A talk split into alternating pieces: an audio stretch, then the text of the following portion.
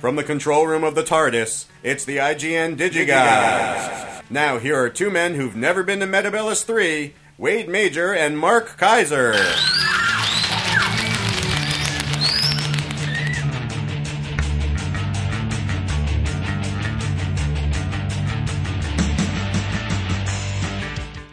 Very appropriate intro because uh, I got us some Doctor Who to talk about today, Mark. Oh, joy. Yeah, I do. I got us some Doctor Who. I am going to shove some British television down your unholy gullet. I want, here's what I want What do you want? I want to take a vacation on the week that you do China Beach and Doctor Who and a whole bunch of British crap no one cares about. That'll be my ultimate show. Uh, that's too much fun. Just too much grand fun. Um, you know, seriously, are, do you feel like uh, with you know Cannes out of the way and uh, just kind of you know some of the summer movies getting out of the way, and by the way, what Fast and the Furious Six? Seriously, Yeah, it's holding pretty well. uh, it's amazing. Just, Holding pretty well. I guess. I guess that that franchise has that thing almost went straight to video. You know that? What the, the the original? No, this one, the number six. Why would number six go straight to video when number five did well? I, because you know that's just how they think. There's no accounting for the psychotic behavior at studios. Nobody knows. But uh, anyhow, no. The uh, the summer uh, movie season is. Uh, It's almost is- time for Superman. Yeah. It's almost time for Superman. Anyway, it's gonna be good. No, it's not. We'll see. Superman. we'll see. You're thinking it's gonna be good, and you don't want to admit it. I, I once once I see it, I will uh, I will be absolutely honest with everybody. All I know is all I know is if, if in point of fact, Krypton is not destroyed, that's dumb. Who cares? It has to be destroyed. That's Why? the whole point. Because No, it's- it's he's, whatever. he's the last. He's the lone last survivor. Well, th- but okay, maybe it's not destroyed, but in it not just being lost? destro- he, maybe he's just lost. He's just lost. maybe Darn. Maybe he can find somebody to walk him home again. Come don't on, don't judge it till you see it. I know. Whatever. Look, uh, look, look how much they reinvented the Star Trek canon, and you love those movies. Yuck. Yuck. All right, we got. Uh, do we do we, any stories, any news, anything of significance to talk about that, that's uh, noteworthy? Titles coming out, uh, things to announce. Do, you, do you- I was going to ask you. Do you feel like Oscar season is shaping up? Are you looking forward to all the stuff that came out of Cannes? Well, I'm looking forward to the one, the one that won the uh, Palme d'Or, of course. Of course. that'll be an instant front I'm looking for forward best, to, uh, to Inside Llewyn Davis. I'm looking forward to Coen Brothers. That's sure. going to be good. Looking forward to Nebraska. Ooh, Bruce Dern. I know, We grew up on Bruce Dern. I'm looking forward to the new Asghar Farhadi, The Past, because you know Bérénice Bejo just won Best Actor. Okay, here's here's here's the thing. You ready? Yeah. Um, let's see. Let's see what else will be good. Okay, David O. Russell's new film comes out at the end of the year. American Hustle might be good. Nebraska, as you say, might be good. James Gray's The Immigrant, That's right. at which time I can tell all my James Gray stories. Uh, new Scorsese, Wolf of Wall Street comes out. You, you, you do realize it's so weird to me. I'm going to tell James Gray's story right now. It's so weird to me when I think back.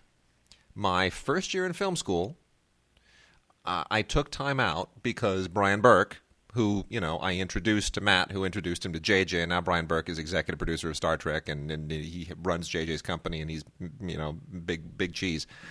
Bryan calls me and says, uh, "Come on down, help me shoot my uh, my 290 because you know the 290 is the first Super 8 film that you make in film school." And Bryan got into USC at the time, so he was first year at USC. I was I, I may have been my second year at UCLA anyway, and. Uh, Bryan lived, you know, with his parents only a few blocks away from UCLA. So I just, you know, I got out of class I shoot down, and he's setting up this stuff for some Halloween story that he's telling these kids on Halloween.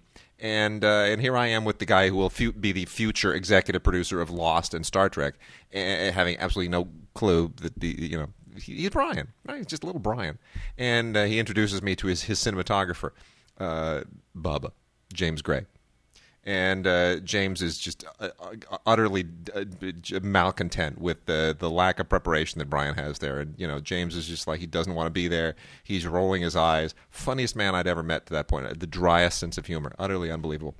And so, flash forward uh, twenty five some odd, twenty two some odd years or whatever, and uh, look where they are. Look where I am. All I know I'm is, sitting here with you. what did I do wrong? is that if you had said to Bryan, little little baby Bryan back then, do you realize in 20 years you are going to executive produce a 190 million dollar movie version of Star Trek? I don't think. Well, first of all, he wouldn't believe you because No, back then movies no. didn't cost Let- 190 let me million dollars. Let me tell you, if I'd have told Bryan that at the time, Bryan would have said, "Damn right I am." He would have. He fully expected That's to. good. That he means he has confidence. To. Yeah. Wade, they're vacuuming. Can you hear that? Yeah, I can hear it. it's wonderful. We're a professional show. Okay. They're so vacuuming the studio. The studio where we tape our show is being vacuumed. We've got a Vox box today. And by the way, you know, we, we, we, we love the people who send in the Vox boxes. We really do. But there's a no, not yet. But there's a it's a small group of you. You you you, you, keep- you know, we, we want other people to speak to us as well. We we uh, we you know we love the people who are a personalities out there and they ask us questions. But we need some Vox boxes from nobody from people who've never sent us one before. So please send us your Vox boxes to godsdigigods.com. If you have a computer, if you have a microphone, and every computer has a microphone, just go ahead and send it to us. E- even if you don't know how to separate the video from the audio, that's okay. We can do that. Put a put a bag over your head or hide yourself from the camera or whatever. If you don't want to be on camera, and just send it in, we'll strip the uh, the video out and we'll we'll use the audio. I can do that. It, the modern technology, the tools are amazing. So. Uh, the yeah, vacuum's getting louder. that's fine. It's it's part of the show. It's part of the show, and then you can go out and you can bludgeon the uh, the person who's using the vacuum cleaner. You can bludgeon the cleaning crew, and then we'll capture it on the show, and it'll it'll become like a like a spy thing. Will you also capture my, my trial and conviction? Why not? It'd be awesome. We'll put it all on the show. It'll it'll Wow. be it'll be reality uh, podcast. Anyway, no, gods at digigods.com. We need more cool Vox boxes from people who've never asked us anything before. We need new personalities to immortalize on our show. Mark, uh, how about if I uh, if I crank through some television, some British television? Oh, you know how much I know. love the British television. I know, I know, and then we'll let you get to uh, other other regular television. Uh, Spy series two. Uh, I can't remember if we actually talked about series one on this show or not. Season one.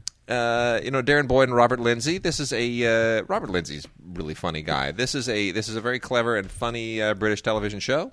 This is the second season of it. It is uh, you know it, it it it's about a guy. It's about a father and his son basically, and. Um, the dad becomes it's a little bit like what's the, what's the American show about the guy Ted or something uh, he was a, a Ed or was it Ed Who? Wh- the guy who becomes a spy inadvertently Ed what was that show Jones. I don't remember. Anyway, Guy, wait, what? Wait, is this a, like a drama on TV? yeah, no, it was a comedy. It was a comedy about that guy who became a spy. Oh, it's, it was on NBC, right? Chuck. Yeah, you- Chuck. Yeah. Thank you. See, you're the TV guy. I knew that you'd you'd be all over that.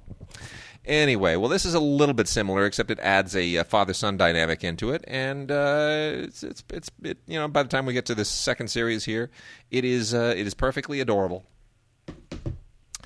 Uh, top notch, the Bletchley Circle, cracking a killer's code. Originally aired on PBS here. This is terrific about a quartet of women who uh, had uh, done a great job as code breakers during World War II. And uh, now in the early 1950s, they, uh, you know, even though they're kind of becoming their housewives and mothers and stuff again, they uh, get back together again to solve uh, a, a serial killer, a series of crimes uh, by a serial killer.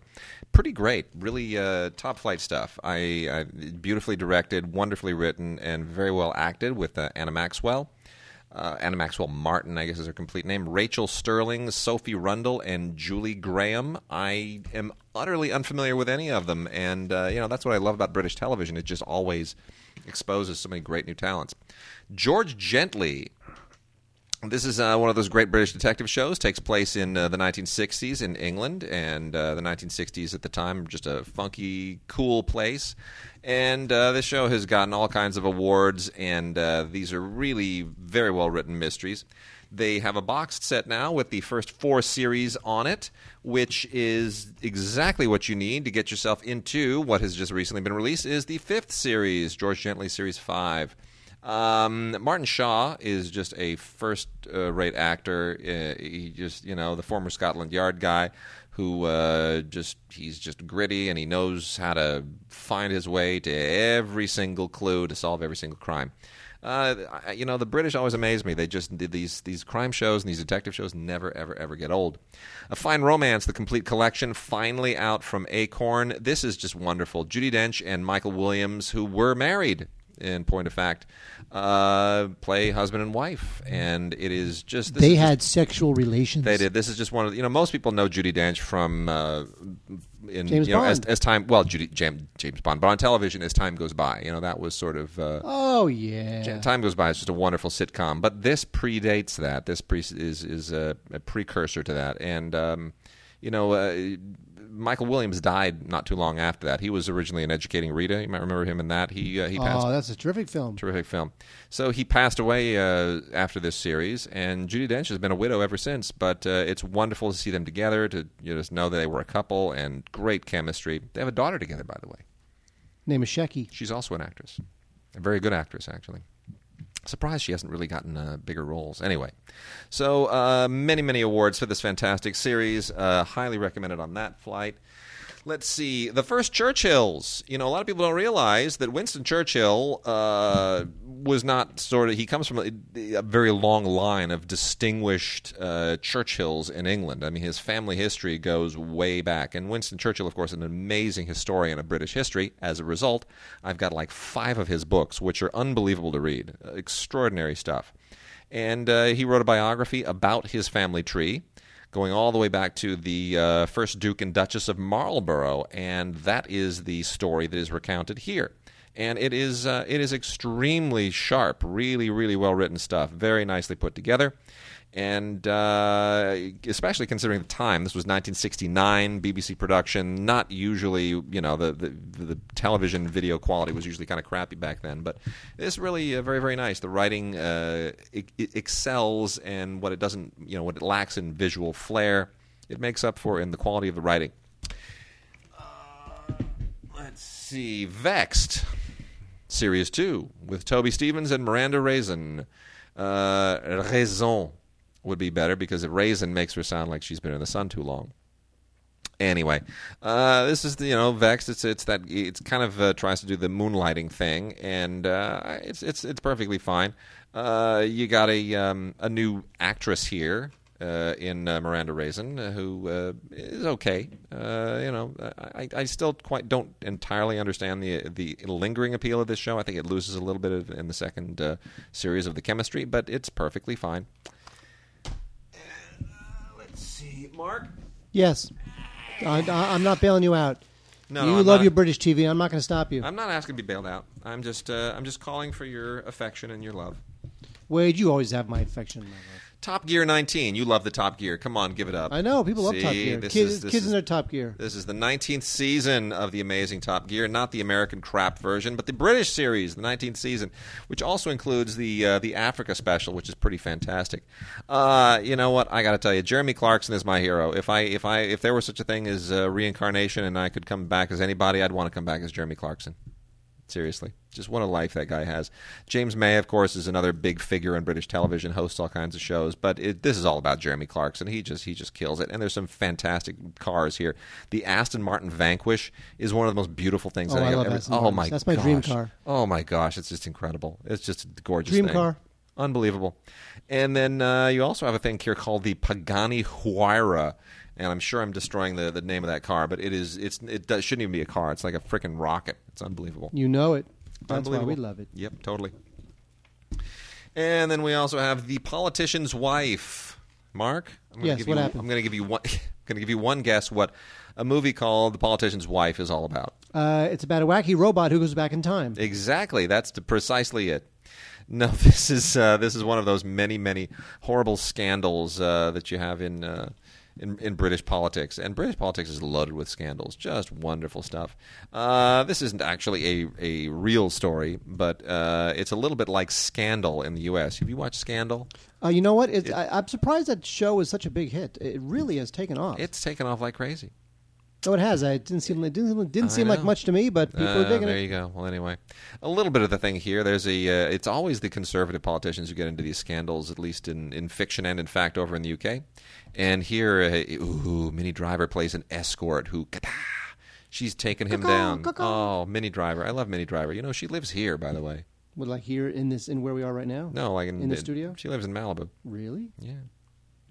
Anyway, this is uh, you know, it's it's a little bit uh, salacious, but uh, somehow it, it, it just the it's it feels like more quality than it is. It really uh, you know, it's not like a news story or anything, but it's it's you know, it, just feels fresh and cool and British. And then we get to our Doctor Who. Now we have a, uh, classic Doctor Who uh, from the Peter Davison years, which were back in the 80s. This is the Visitation.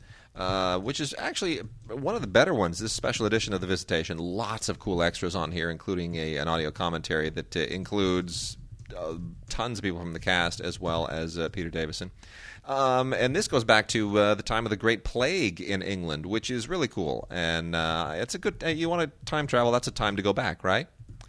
And uh, especially when you discover that, that, there's like an alien plot going on at the time of the Great Plague, pretty cool. Really, like, really, really dig that.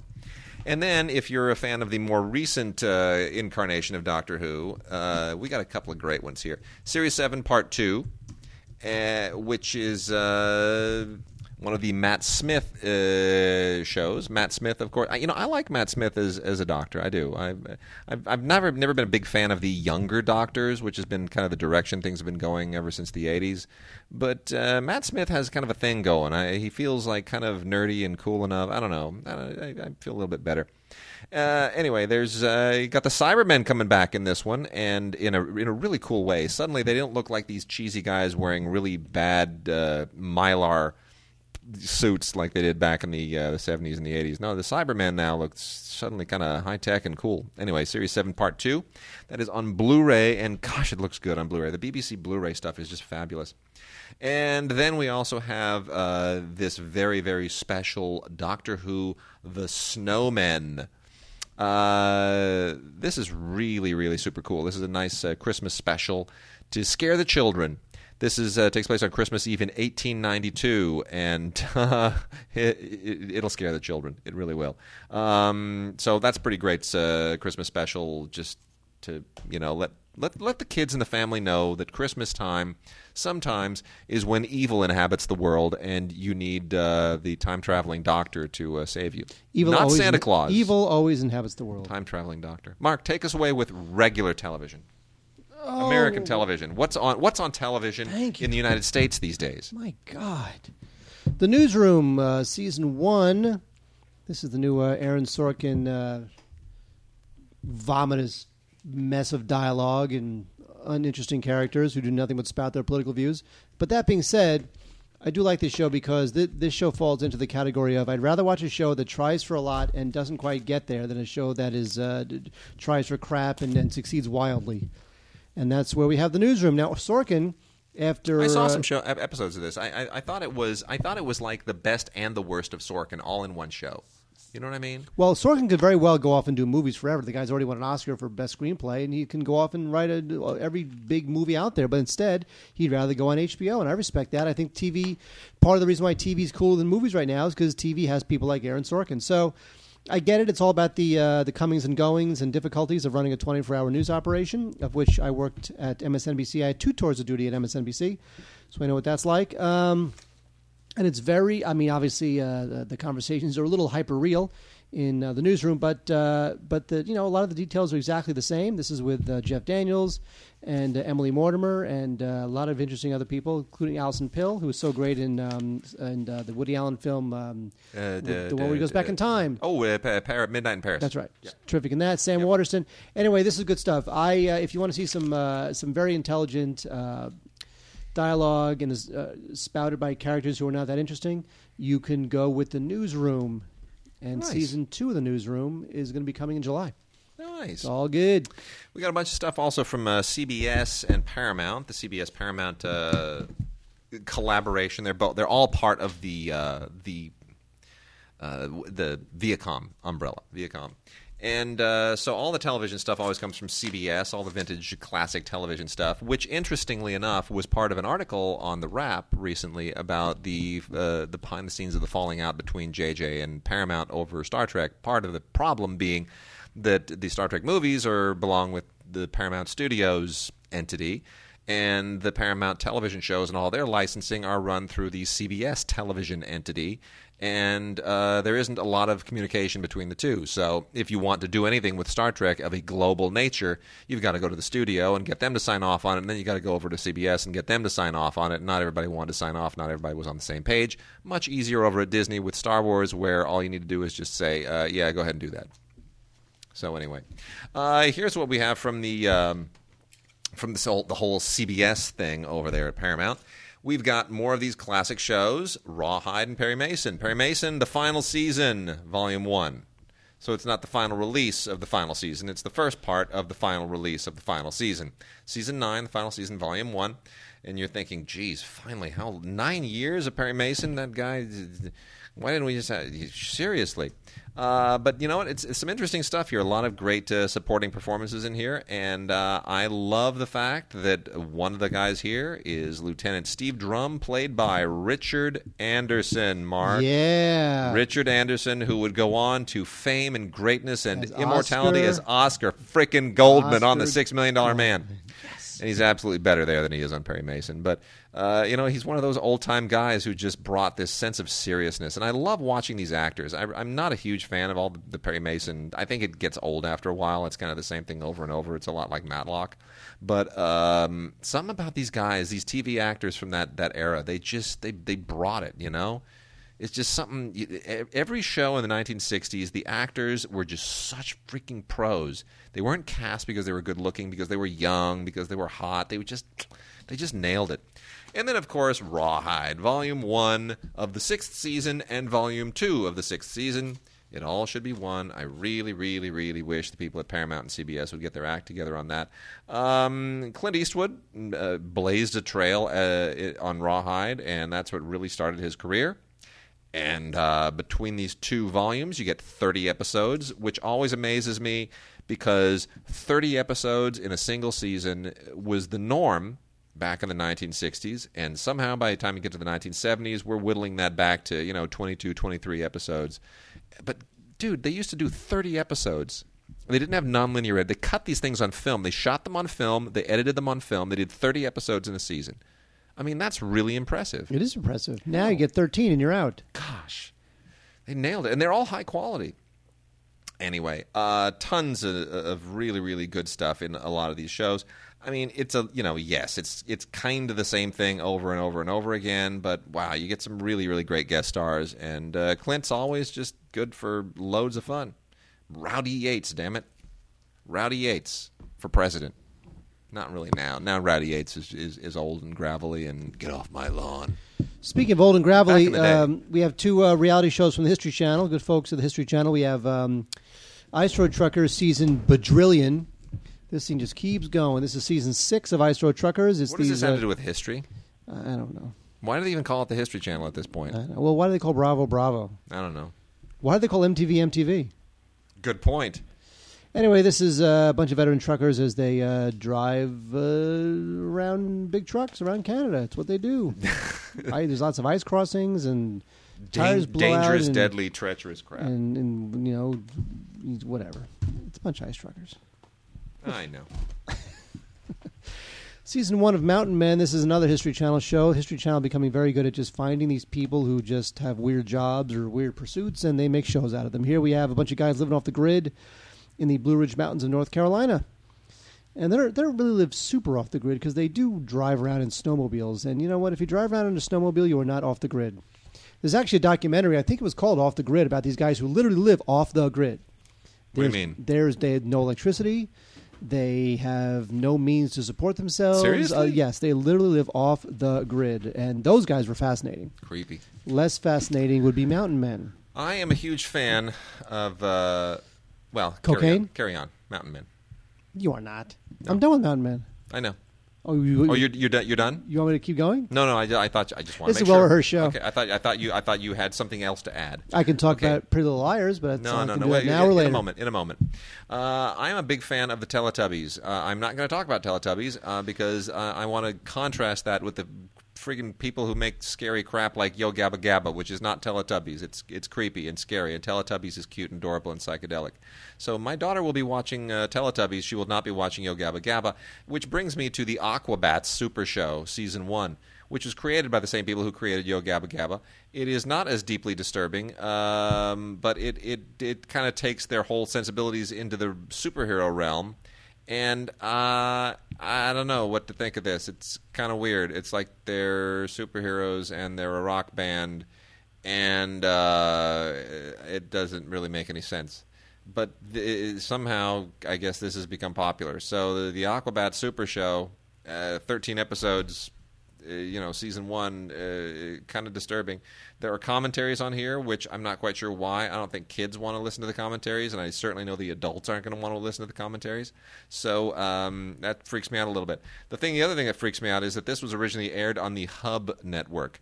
Uh, Mark, I don't know what the Hub network is. Am I It's just hope- kids. am I hopelessly out of touch? Well, you have a you have a daughter now, so you should know what the Hub Network is. Oh dear. Carry on. Uh, Pretty Little Liars is a, a show that um, I would love to watch if I was a pervert. That's not true. These girls are all of age. Um, anyway, I'm just saying that'd be funny. Um, ABC Family. This is uh, season three. This is the show that follows uh, these uh, these girls as they, you know, there's all sorts of like shifting alliances and backstabbing and who was Blah, the blah, blah, who was A It was like the big deal in season two that has now been paid off for uh, season three. By the way, it's Mona was the elusive A. Oh, She's been the one who's I've been, been like, wondering. she's been the one who's been like uh, torturing all the main characters and making their lives miserable. Yeah, it's unbelievable. Anyway, uh, season three um, contains a whole bunch of special features, including uh, sort of a, a background on A and what it means to be A and why somebody is A, and more secrets about this uh, this town that they live in. Alternate endings as a gag reel and some unaired scenes, cutting room floor scenes. Uh, Pretty Little Liars, ABC Family, not for uh, not for smart people. Yeah. I didn't mean that. Not for people of a certain age or wisdom level. But um, what can I say? Just not that great. Uh, Breaking Bad, fifth season of Breaking Bad. Breaking Bad's coming to an end soon, and uh, you know what? This show has just been consistently fantastic. This is a uh, great show. People love this show. Bryan Cranston blowing away his uh, persona in um, in the sitcom he did that I can't remember anymore because that's how long it's been. What was it? What was the sitcom this guy did? Uh, It was I the thing can't with the. Uh, remember. uh, uh, it was um, you know the thing where he does the thing with the guy. yeah. God, it was so long ago. It was uh, with the kid Frankie Muniz. What's his name? Don't stop the recording. What's his? Frankie Muniz in. Uh, was like, uh, uh, Oscar in the place. It was one of those titles. It's one of those friggin' things, dude. We have too much stuff floating around in our heads. This is not something we should be ashamed of. That, that oh, show. it was, like, that, it, was, it was like Frankie saved the world. that show was a million years ago. Wait, Who cares? I'm not going to stop. Did I ever tell I, you- I am no. Don't don't stop. You I, keep I'm going. going to keep going. It's I know like you- Frankie saved the world, or or Steve does a crazy thing. What's it? Find it. We, li- listeners right now are screaming at the top of their lungs because we can't remember the name of the show. it's called. Here's the thing that always freaked me out about Frankie Oh Muniz. my God! Wait a second. What is it? Frankie- Malcolm in the Middle. Malcolm in the Middle, yeah. Frankie Muniz, this is what always creeped me about. Uh, when he was like 12 or 13, Uh. he looked like David Cassidy at age 30. If you go online, I, I ask any of our listeners to do this. Go online, find a picture of David Cassidy when he was 30 or even 40, and then look at a picture of Frankie Muniz, same person. It's freaking weird. That guy it's is so wrong. rich. It's, a, it's genetically just a, a complete mutation. It's not. It shouldn't happen. Anyway, Walter White is uh, Walter White's been doing some uh, very illegal things. He's trying to clean up his life in uh, in season five, get rid of all the um, get rid of all the evidence of the crimes he committed in the previous season involving Gus. There we go. Played by Giancarlo Esp- Esposito, uh, who I never liked actually. Um, but uh, there you go. Show gets better. I think it's uh, ending at the right time. It's going to uh, it's going to end at, at a peak without overstaying its welcome, and it's good stuff. Good cast, including obviously Cranston and Bob Odenkirk's in it, which is a great piece of uh, casting. Jonathan Banks, who of course we all remember from Forty Eight Hours. Yeah, Jonathan Banks. He's still got a career. He's in this uh, this show too as Mike. Anyway, final episode start airing in August of uh, Breaking Bad. I'm sure there will be a box set of the entire series, but if you must have it now, fifth season is now available. Awesome. So, uh, you know, Justified has sort of uh, been an interesting show in the sense that it has sparked this kind of postmodern, neo Western uh, sensibility that a lot of people like. And now we're getting shows that are attempting to replicate that. And one of those is Longmire, which I'm not hugely familiar with. At least I wasn't before we got this. Uh, I was like, what the hell's that? And this is the first season of Longmire, which is now out, and this is uh, on. A and E and season two starts up this summer and i'm going to try to catch some of the uh, the episodes uh, as they air the first time around. It's not a bad show actually. It doesn't feel like a justified knockoff. It feels like it's uh, kind of its own thing. And part of that is because it is actually based on uh, a series of novels by craig johnson these kind of you know uh, pulpy western mystery novels. And uh, not bad actually. Walt Longmire is the the title, the the the lead character, played by Robert Taylor.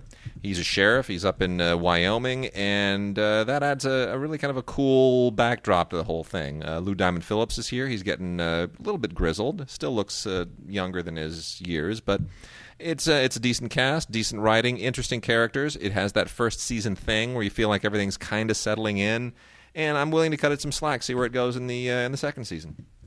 Uh, Wade, uh, what can I say? Red Widow is a show on ABC that got canceled after one season, and it's now out on DVD. I like, I like how they say the complete first season, which is great because it's actually the complete whole damn series. and I say uh, this stars uh, Radha Mitchell. I've always kind of liked Radha Mitchell. She never really took off. I As, love uh, Radha. Mitchell. Uh, She will. She she has. You know what? the- She'll something will click for her. It will. I, I swear to you, something will click for her. She's really good. Well, she's better moving along because she's moving along because she's pushing forty, um, and that, that's that's that's a bad age if you're an actress, unfortunately. But um, Red Widow, uh, she plays a housewife uh, who lives in North Carolina. Husband is a mafia guy, gets killed. She's got to continue the family business, protect the family. Didn't last that long. It does, however, uh, have a good cast, including, by the way, Clifton Collins Jr. Clifton Collins Jr. is in the show. I saw Clifton Collins Jr. yesterday at the uh, at the Whole Foods in uh, Sherman Oaks. Really? Did Yes, I you? did. Yes, I did. Wow. I was what's you know it's one of those weird celebrity. I mean, he's not a big celebrity, but one of those weird actor, sightings though. where it's like, yeah, he was like traffic. He was he was one of the He's a bad good guys in, actor. in JJ's first Star Trek Yeah. film.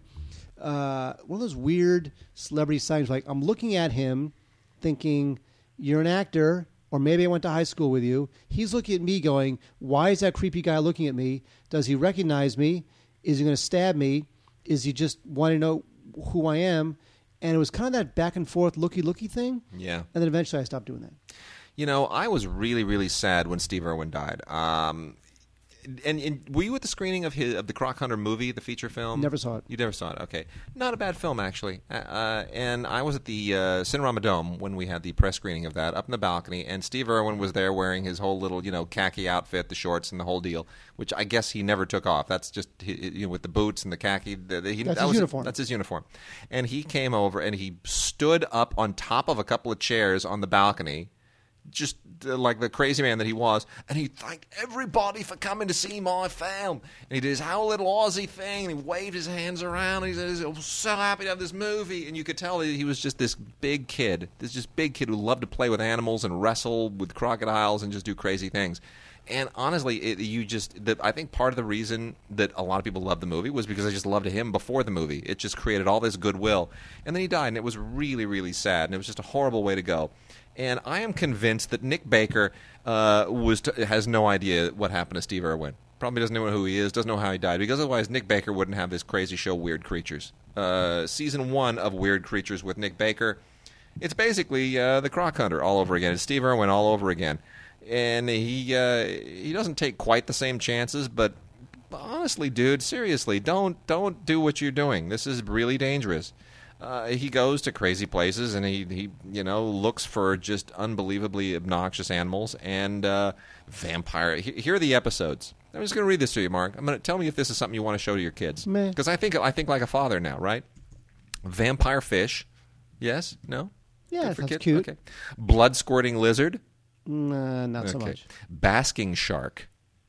Well, I, I'll stare at them in a tank. Okay, uh, you're going to love the next one, pink fairy armadillo. Oh, that's, probably the deadliest of the, of the bunch. Actually, not. That's what. That's what's on the cover of the uh, the DVD. That's the picture. That's the pink fairy armadillo. You right know. Does what? that look like a pink fairy to you? If, if that armadillo knew he was called the pink fairy armadillo, he'd be, very pissed upset. off. Uh, saggy skinned frog. Wait, don't we have more DVDs to talk Star about no- than every no- single? okay, star nosed mole and the croc from Mars. There you go. And the Ziggy Stardust and the Spiders from Mars. Exactly. All right, uh, with, without a trace, season six rolling along. This is uh, uh, the, the show just keeps moving along. I, It does. I, I we plug along like a little really choo do. choo train. like a little pink fairy armadillo. The Exactly. CD just keeps going. However, it does give Anthony LaPaglia work, and I think that's a good thing because I like him. Anyway, in this season, uh, Vivian's uh, got to locate the serial killer who uh, is involved in a sex trafficking ring, which happened in the previous season. And, uh, you know, that's kind of the main thrust of it. But uh, if you like the other 17,000 seasons of this thing, then I guess you'll like this one. This is season six of Without a Trace. Absolutely no extras because what's the point? Because in a few months, it'll just be season seven. There you go. Agreed. All right, Mark. It is time for. There you go. Oh, really? Yeah. Wow. Do it. Okay. Get some.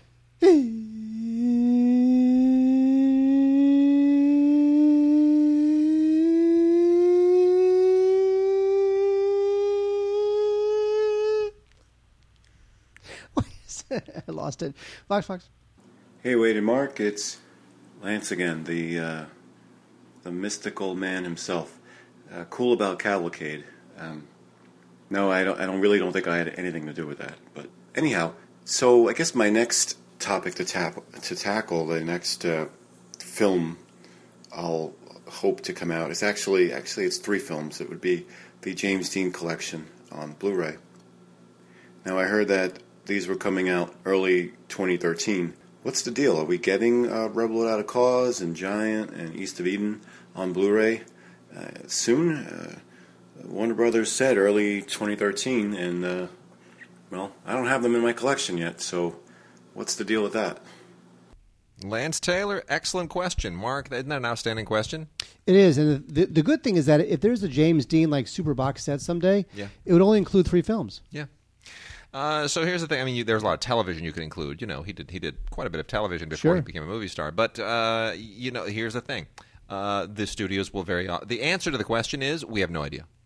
And uh, Warner, the, the Warner publicists that we know, they have no idea either. I mean, truly, it, it's just like the an echo chamber over there. It's like uh, just once something disappears down the rabbit hole, it's it's just gone. The information cannot be squozen out or squozed out. What's the correct What's the correct conjugation? Squozen, squozed. I think it's Squizzle D Squam Wham. Squizzled. Uh, so the yeah, we, we we have no idea. Um, they, they will oftentimes release, uh, send out these early releases where they'll say coming in blah blah blah blah blah. But I'll tell you, I get I get emails all the time where a release date has been changed like four weeks before it's actually going to be released. They'll bump it a week or two, or sometimes they'll push it a month. Usually, those are smaller distributors where they just can't get the manufacturing up and running, or you know they just don't have the cash flow to actually buy the blank stock of discs, or you know for whatever reason, or or there'll be an audio commentary that comes in badly, or the menus will there'll be a mistake in the menus or the credits. I mean, weird things happen even at the studio level. Um, in this case, I have absolutely no idea. That that's just one of those things where they announced it and then it's just gone. You know, and uh, there was an MGM release of the David Lean collection years ago. It was a big deal. It was like you know eight or nine films, and it was big. All his black and white stuff, right? Uh, and uh, then it was literally yanked, and it has never come back because there was a question as to whether or not they even had the rights to some of those films. Which you'd think, wouldn't an attorney actually get on the ball and, and make sure that and vet these press releases beforehand and, and vet the process even before they uh, they undertake it? you just never know. So, uh, yeah, I have no idea what's holding up those films. Warner Brothers ha- owns all those films. Uh, they have high def masters of all those films. There's really no reason for them to not be able to release uh, th- that Blu-ray set right now, other than they don't think the timing's right. I- you know what? If if those films wind up on like you know some video archive streaming thing, Warner on demand kind of a situation, that'd be embarrassing for them Yeah. Because those films deserve to be out in the full blown super set. Well, it is. A, it's a big deal. It's a big deal to have those films in uh, in Blu-ray and Giant, especially because Giant, you know, is not a widescreen film. George Stevens bucked the trend at the time and said, "I don't care. I want to shoot this movie in uh, in one three three, and he sh- and he did. He shot. He, you know, he, he he made it a, a an old school one three three film, like in the in the old uh, pre nineteen fifty six days, and. Uh, so that would be interesting to see that in Blu-ray. I, but I have no idea. I don't know what's going on over there. I, I mean, I've, I've asked, I've inquired. Nobody has any idea. Really, no one respects you. Well, I mean, they don't know. They don't know. Nobody in the in the PR. They have no idea. They know they released it, and then it was pulled from the schedule for reasons that nobody understands. And uh, I, I'm assuming it's got to. I mean, if you announced it last year, it was like December when they sent that release out. They've got to release it, you know, by December, right? You can't you can't go that long without at least explaining yourselves. But maybe they will. I don't know. Good question. We have no answer. That's the that's the short. That's the long answer to a short question. Let's keep going, Wade. All what right, let's got? keep going. You know what, uh, Mark? I'll tell you.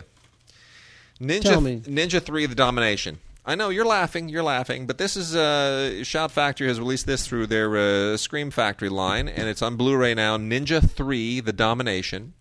The Ninja series of films were just classic schlock from Canon. Uh, Golan Globus, Menachem Golan, and Yoram Globus, when they were just doing all their, their stuff, and they were really, ju- I mean, it, it, these films were just ridiculous. And they were all directed by Sam Firstenberg, and they all starred Sho Kosugi, who, uh, you know, is not a ninja. He's just, he's, he kind of fancies himself a modern day ninja, but they just all were schlocky, really bad martial arts movies. But this one in particular, I'm fond of. And do you know why I'm fond of this one? Uh, because Because in addition to Sho Kosugi, it stars Lucinda Dickey. Now, Lucinda Dickey also not a martial artist, but Lucinda Dickey I'm fond of because Lucinda Dickey was also in Breakin' 2 Electric Boogaloo. yeah, And you know th- that's just that movie is just that's like everyone's favorite sequel of all time. So any opportunity to put Lucinda Dickey in another movie, even if she's not dancing, here she's like wielding a sword and, and being all badass. I'm okay with it. Lucinda Dickey, uh, an icon of the 1980s, and I don't even know what's happened to her. She just vanished. She went off the, vanished off the planet after like 1989, just gone. No more Lucinda Dickey. What's she doing? Talk about that movie. I'm going to look up Lucinda Dickey. Uh, Wade, now you think that the uh, the Philadelphia experiment that I'm staring at is the 1980s Philadelphia experiment. Actually, this is a remake of the 1980s Philadelphia experiment. Really? Wh- yes, which uh, this thing co-stars uh, Michael Paré, who I think was in the original. Yeah, he Um, was. Malcolm McDowell and uh, Ryan Robbins. Uh, the Philadelphia experiment was a cool movie in the 80s about. Um, in 1943, there was uh, supposedly a secret government experiment uh, to create a cloaking device that would uh, make a warship disappear. And it didn't work, or did it? So this is not the 1984 film. No. Okay. This is a Stars Anchor Bay production from 2012. Oh. Now, wild.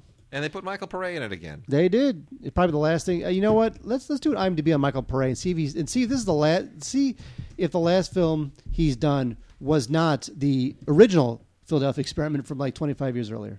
I mean, that guy's been around forever. Well, he works. Um, anyway, so uh, he he works. works. He does stuff. what, can- what can I tell you? Uh, anyway, I, I, I've always thought this was like a cool idea for a movie.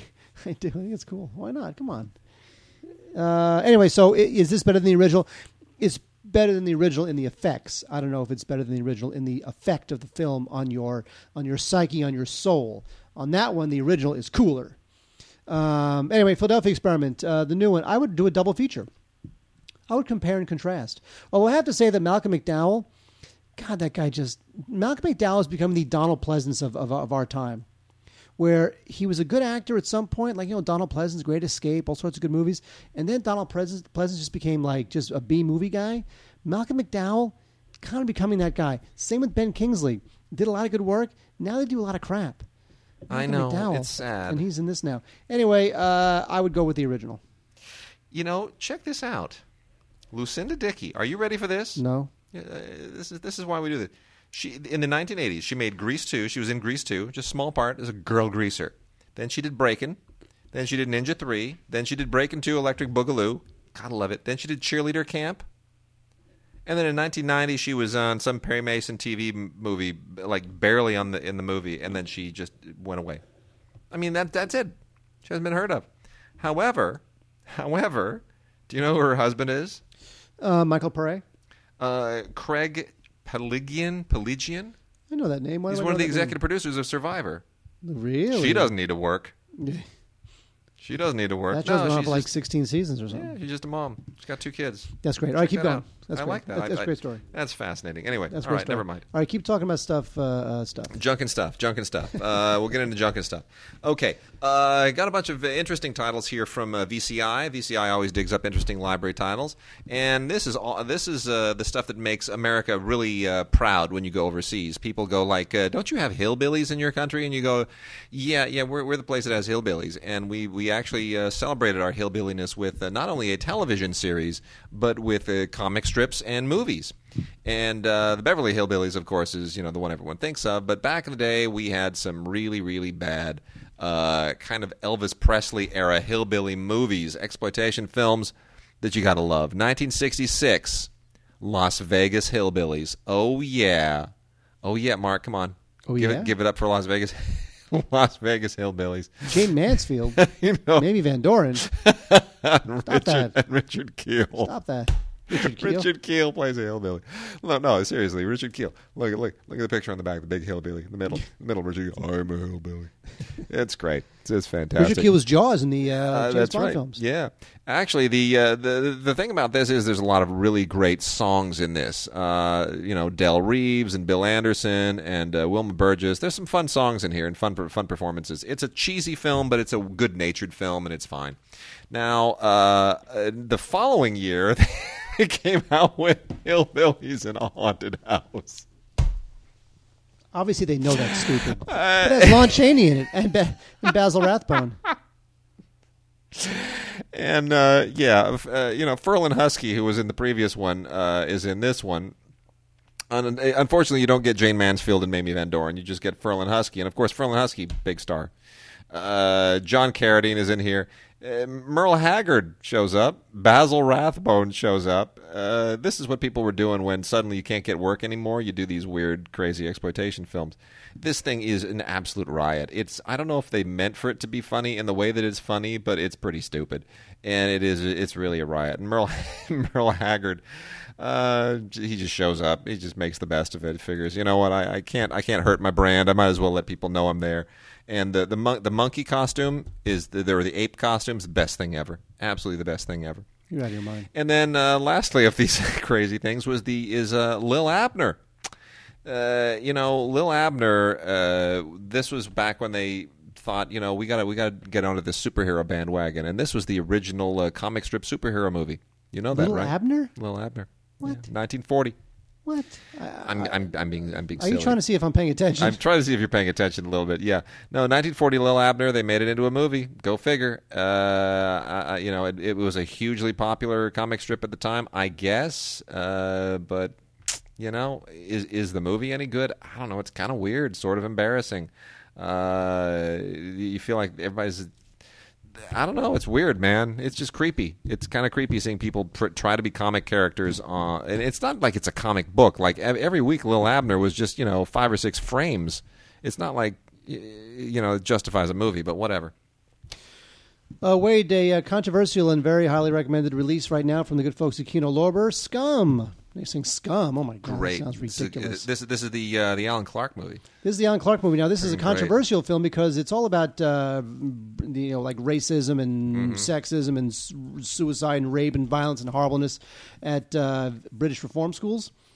But the controversy became this thing was originally uh, made for uh, the BBC in 1977, and the BBC thought the thing was so intense and so unpleasant and so violent that they decided not to show it. And so the director um, reshot some of it and then released it as a feature film. And it came out in 1979, and it's great. It's called uh, Scum, and it's got a great cast, and it's very intense, and it's really good stuff. I mean, this isn't, um, you know, there, there was a lot of movies at the time about British, you know, education, movies like If and whatnot, and that's sort of the, that thing. This with Ray Winstone is a very intense take on it. Ray Winstone does a audio commentary on it, and there's an interview with the producers, interview with the writer, and also the EP. Um, it's a really intense movie. It's uh, Alan Clarke directed it, and I cannot recommend highly enough. Scum, although I have to say that um, I wish they had come up with a better name because the moment you go to the store or Redbox or Yeah, whatever, not- you, you don't want to. You don't want to. Yeah, it's it's it's not something you want to take scum? Looking for scum. You have scum? Hey, guy, you got scum? Uh, and, you, and you go home from the red box. and You go, honey, I got, I brought us a movie this evening. I brought Scum home. I, Let's honey, let, us throw some Scum in the uh, in the TV. I rented some scum. Honey, I rented scum.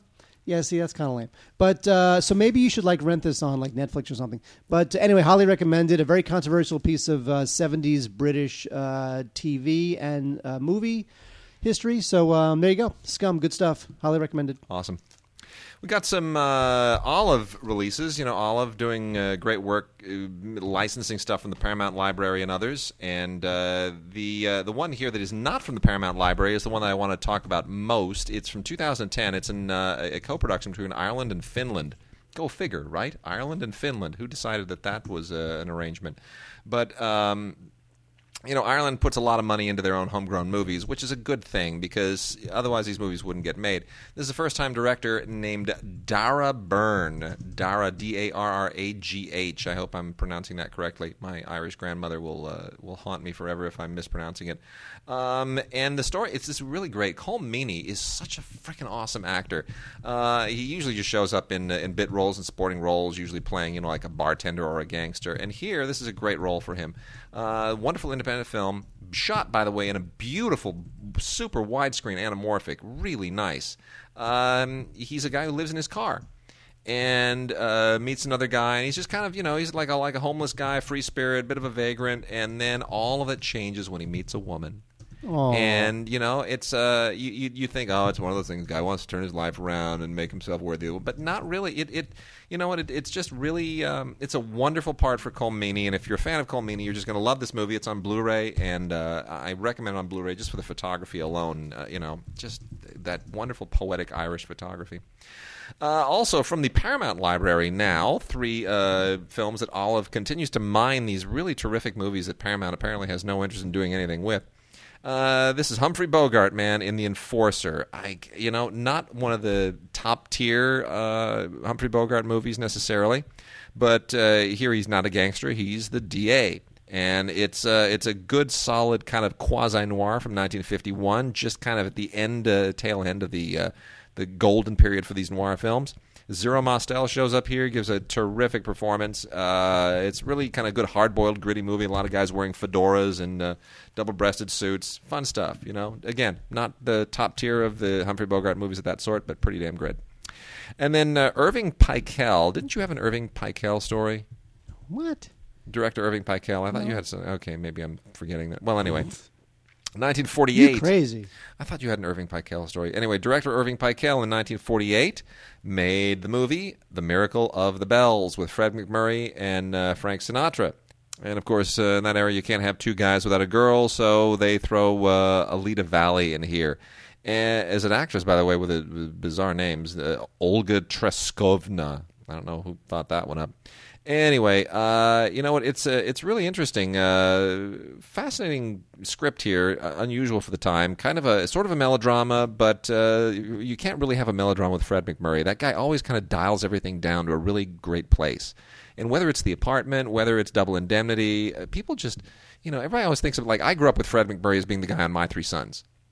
And That then, show sucked. And then you discover, oh my gosh, this guy was a real actor. He like made real movies. He just he, he nailed it. He was great. That's just what he did, you know, when he when he had needed some spending, you know, some vacation money later in his life. But I mean, the guy really made some great movies. Anyway, uh, Sinatra plays a priest here, which is you know a stretch that you can't even comprehend uh, by a million years. But really, the uh, the idea of uh, Fred MacMurray is this uh, this press agent who you know makes a, a deathbed promise to a friend. Fascinating story. Uh, goes off in a really interesting place, and uh, not at all the melodrama that you might expect it to be. And then lastly, uh, a Joseph Kane directed movie called Hoodlum Empire from 1952. Again, right at the kind of that uh, transitional period, a little uh, tail end of the uh, the golden age of noir. And this is uh, kind of a middling gangster film with some really, really good performances in it by some actors who weren't really A-list actors, but they, they turn in some great performances here.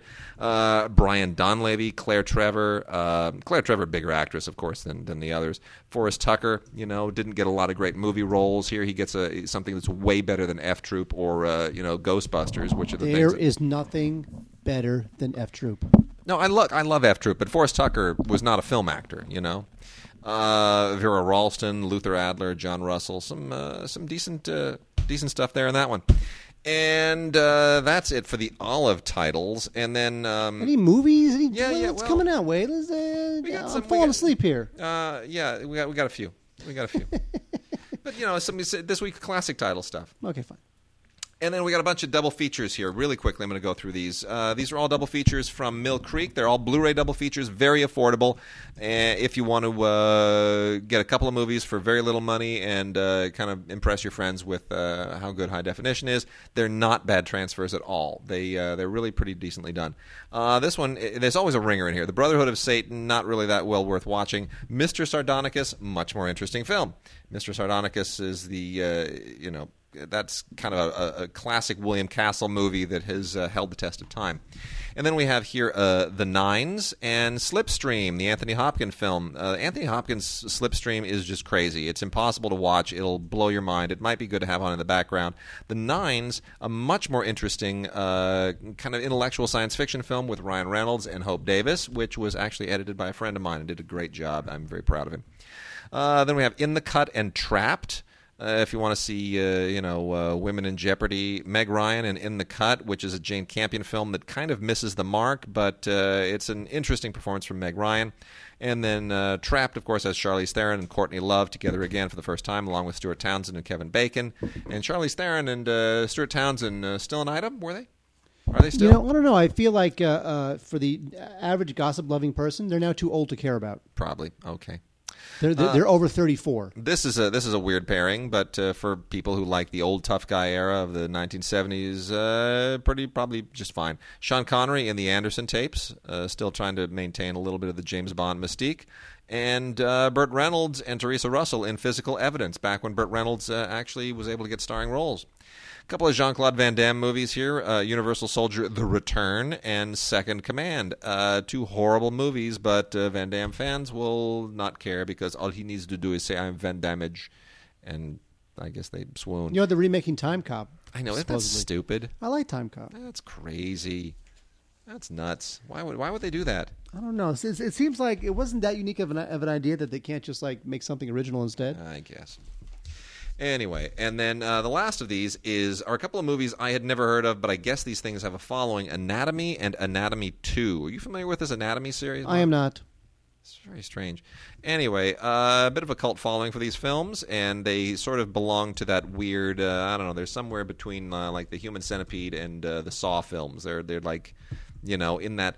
I guess it, it I guess it, this all really comes on the on the heels of uh, of nip tuck on television. Every if, all these movies are just sort of all about uh, fetishizing the the malformed and mutilated human body in its living form in some way. Anyway, Anatomy and Anatomy Two, both on a uh, Blu-ray double feature.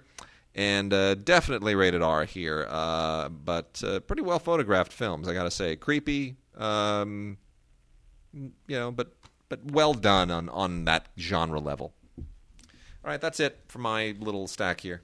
Uh, Wade, uh, here's uh, not a bad DVD I want or Blu-ray I want to bring up because not that anyone will ever rent this or buy this who listens to this podcast, but it really wasn't that bad. a movie called The Man Who Shook the Hand of Vicente Fernandez, and it's sort of a career-capping performance by Ernest Borgnine. This is his last film.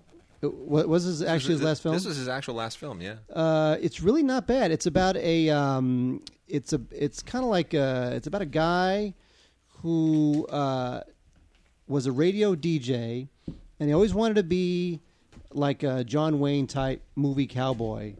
And while he's recovering at a nursing home, he winds up sort of, in a way, living his Western cowboy movie dream. And that's all I'll say about it because it's kind of charming and it's really kind of interesting. It's got a funny opening credit sequence.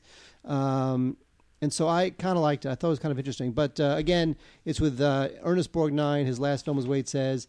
It also has um, uh, has Dale Dickey in it, and June Squibb, and uh, a bunch of other people that uh, I've never heard of. But that's okay because they're all cute in a movie called The Man Who Shook uh, the Hand of Vicente Fernandez. Nice. As a good victory lap for Ernest Borgnine. Cool.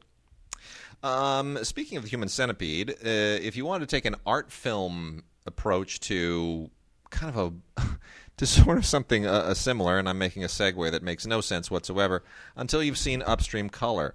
Did you see Upstream Color? This uh, thing got a no. very strange. You know, Cinedigm, which is the new company from uh, Chris McGurk, who previously was uh, the guy who ran um, uh, uh, Bank of America Overture.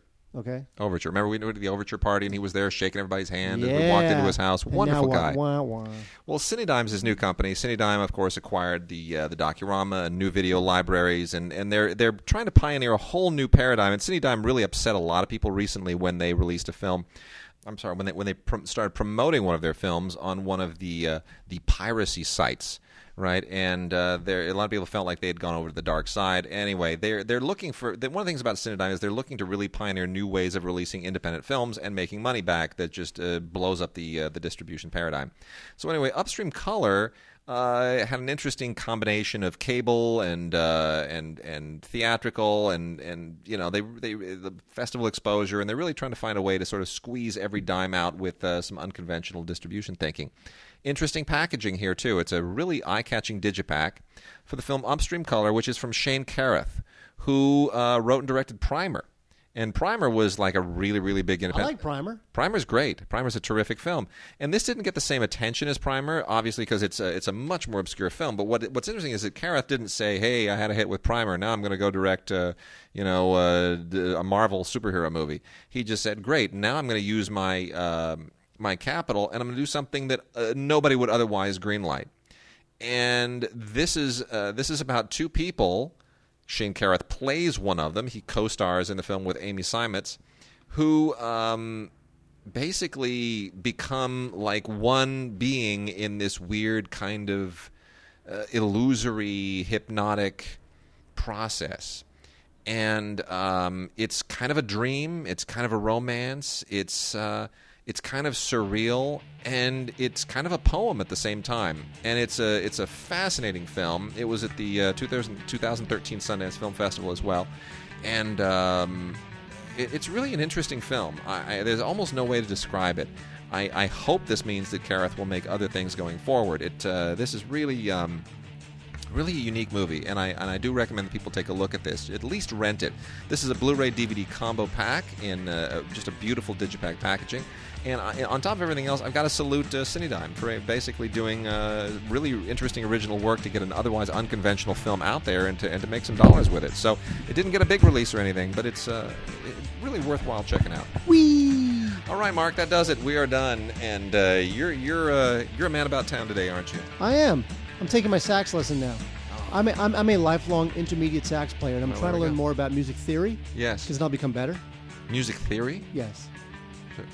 Like your mixolydians and your Dorians and your na- and your minors are and you your, gonna you gonna be your dominant sevens and your. You're gonna be trying out for the Tonight Show? By the way, the old Tonight Show drummer from the uh, He Doc died a couple Severinsen- weeks ago. Yeah, I know. I know. Okay, just want to bring that up. Anyway, so uh, good deal. Well, enjoy your sax lesson, and uh, we will be back next week with more more fun, foam, and frolic.